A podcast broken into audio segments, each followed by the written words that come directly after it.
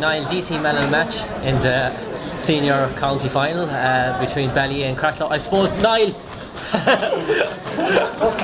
I suppose Niall. I suppose in a real tough game, you went into the dressing room four points down. Cratloe came out to start of the second half, put three or four points on the trot.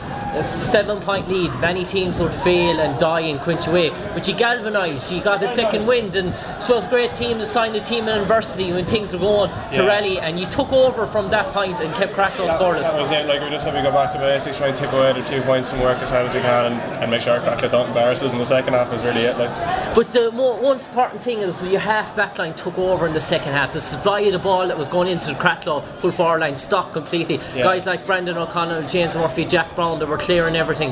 The, the boys, Reen, Cahill, inside McInerney couldn't get any ball into one on one the second half. yeah, it probably suited. It probably suited Cratloe playing against the Breweries if anything.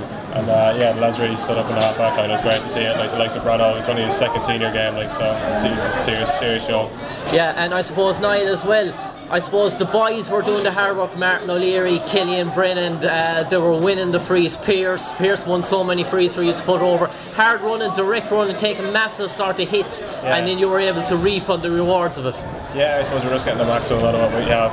Uh, you know, like we, some of the lads, they probably wouldn't be able to pump it over the bar against the win, but like they know what to do. They get the ball, go and go and win a free, and that's why we're winning as a team. Like we, we just know what to do. And I suppose as well, I suppose when team when some of the team is missing so many players as such as well, other players come to the fore. And this year's really been the breakout of Martin O'Leary as well. Yeah. Like he's really come to the fore. One three again in the quarter final. Last time you played Cratloe, it's, Yeah, he, good. he loves playing Cratloe, right? He got one three and five points in two games. But uh, yeah, it's great for the likes of Tig and Brano and uh, and Barry Coop, Gussie, all the boys who were subs in 2016 who've really got the chance to prove themselves, and they really have now. Like they really, uh, they're, they're really. And I suppose now you have the experience of going that Munster campaign. You know the teams in relation to oppositions. You won't have that fear or trepidation going in because you have gone through it before that campaign. So Jeez, we won't be greedy, Jim. We won't. Not sure